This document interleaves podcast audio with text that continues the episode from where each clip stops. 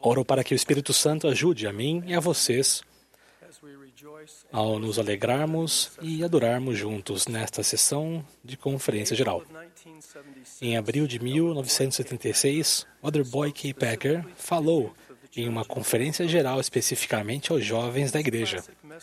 Em sua clássica mensagem intitulada Crocodilos Espirituais, ele descreveu como, durante uma designação na África, ele observou um crocodilo bem camuflado espreitar vítimas inocentes. Ele então relacionou os crocodilos a Satanás, que espreita os jovens desprevenidos usando táticas que camuflam a natureza letal do pecado.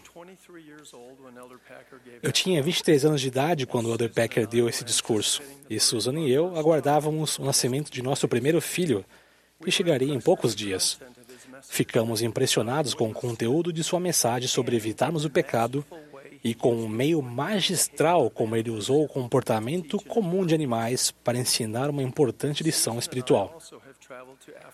Susan e eu também já viajamos para a África em várias designações e tivemos oportunidades de ver os animais magníficos que vivem nesse continente. Ao nos lembrarmos do impacto do discurso do Elder Packer em nossa vida, tentamos observar o comportamento da vida selvagem africana e aprender com ela. Quero descrever as características e as táticas de dois guepardos que Susan e eu observamos ao caçarem suas presas e relacionar algo que vimos à nossa observância diária do Evangelho de Jesus Cristo. Os guepardos são os animais mais rápidos da Terra e chegam a alcançar a velocidade de 120 km por hora. Esses belos animais podem acelerar de 0 a 109 km por hora em menos de 3 segundos. Os guepardos são predadores que espreitam suas presas e aceleram por um curto espaço para persegui-las e atacá-las. Susan e eu passamos quase duas horas observando dois guepardos que estavam viajando, vigiando uma manada de tupis, os antílopes mais comuns da África. As gramíneas altas e secas da savana africana estavam douradas e quase ocultavam completamente os predadores enquanto perseguiam um grupo de tupis. Os guepardos estavam separados um do outro cerca de 90 metros, mas trabalhavam em equipe.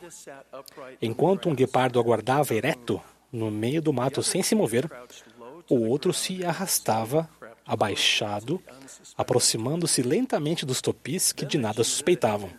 Então, o guepardo que estava inerte desapareceu no meio do mato no exato momento em que o outro se sentou ereto.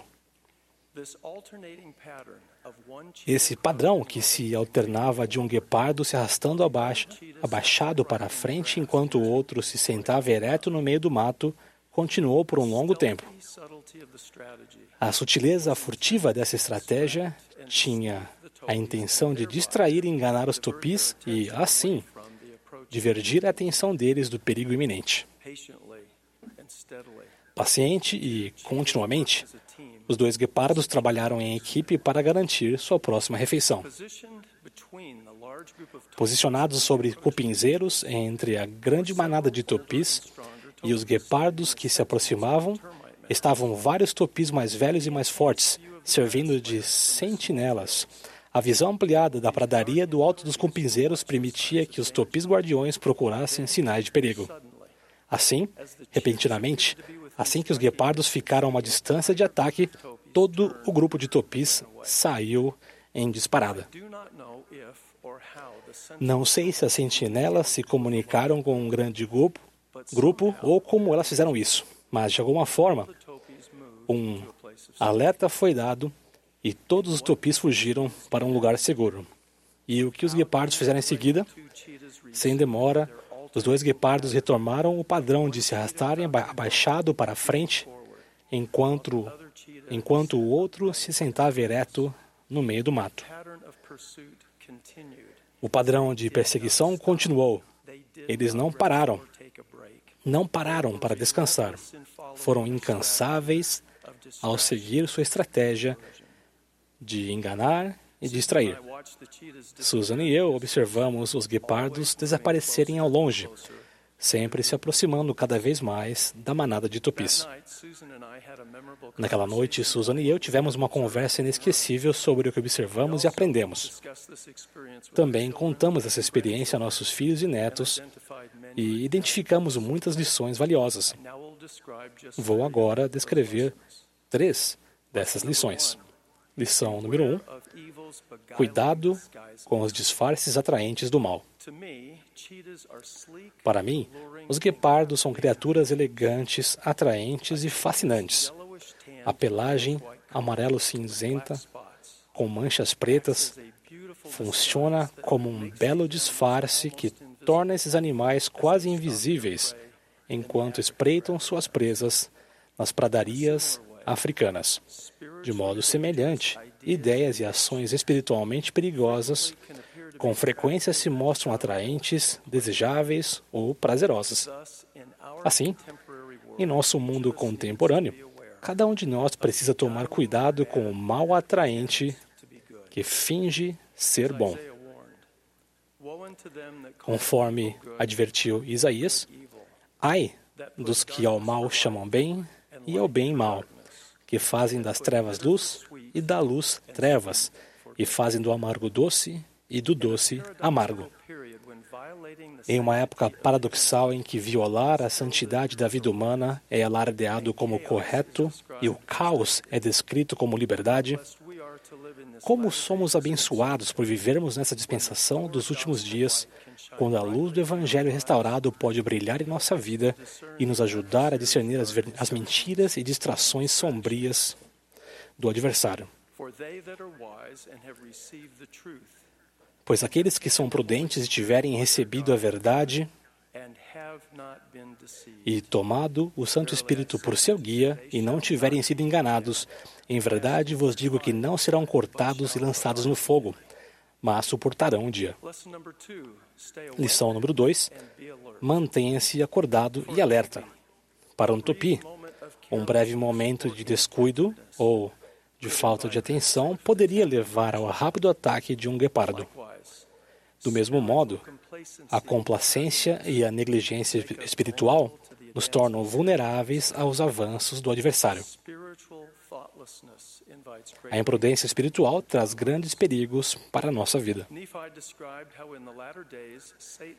Nefe descreveu como nos últimos dias Satanás tentaria pacificar e acalentar os filhos de Deus em um falso sentimento de segurança carnal, de modo que dirão: tudo vai bem em Sião, sim, Sião prospera, tudo vai bem.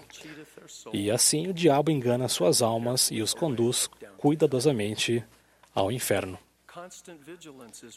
A vigilância constante é uma exigência para contra-atacarmos a complacência e a negligência.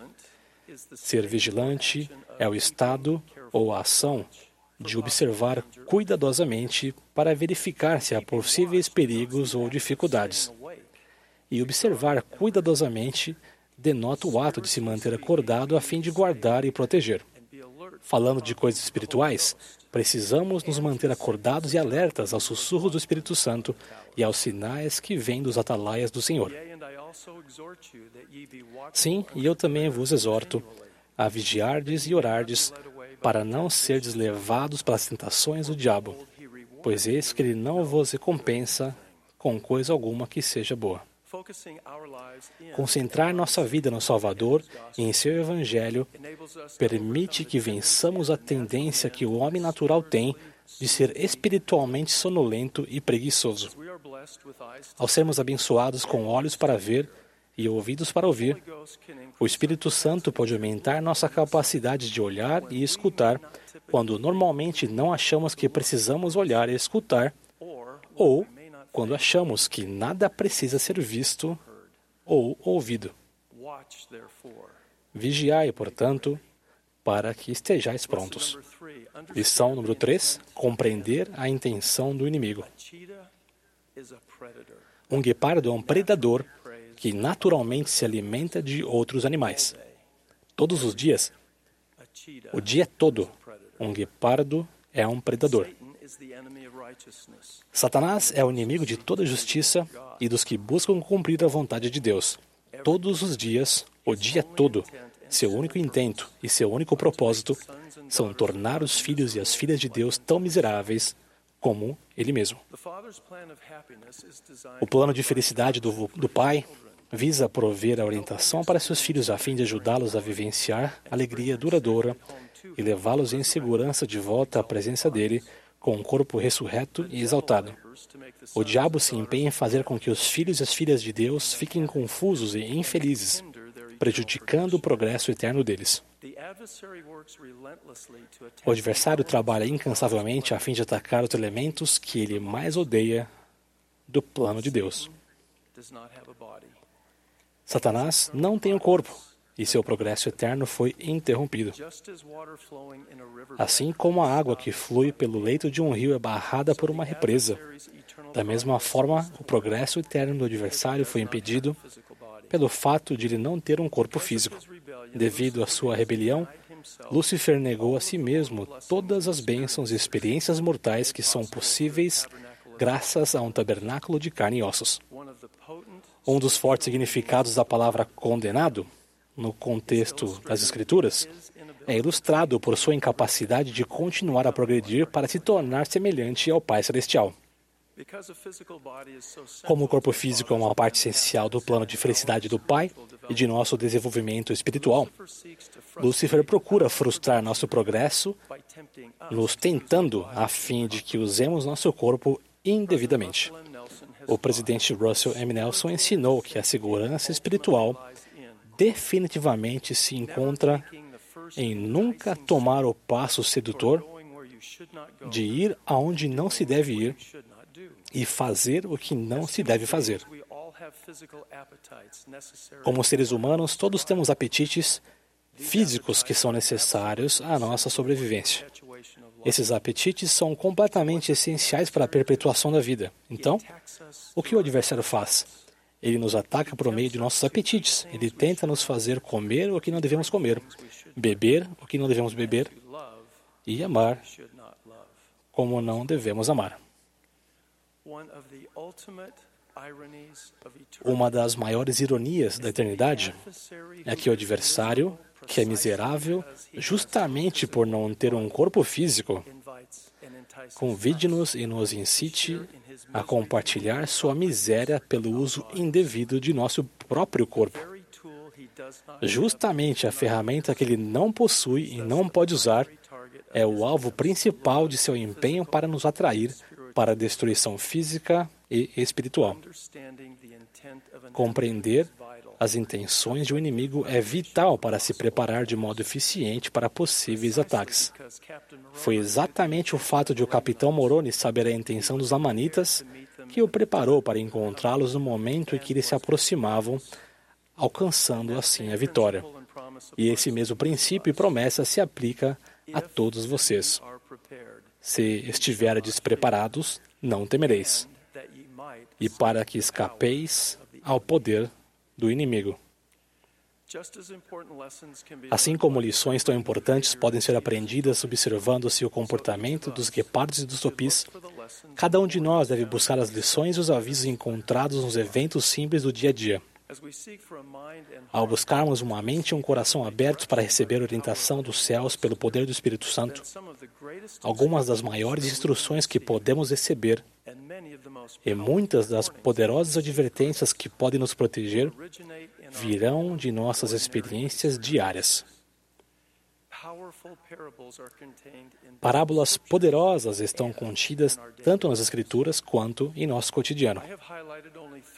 Destaquei apenas três das muitas lições que podem ser identificadas na aventura que Susan e eu tivemos na África.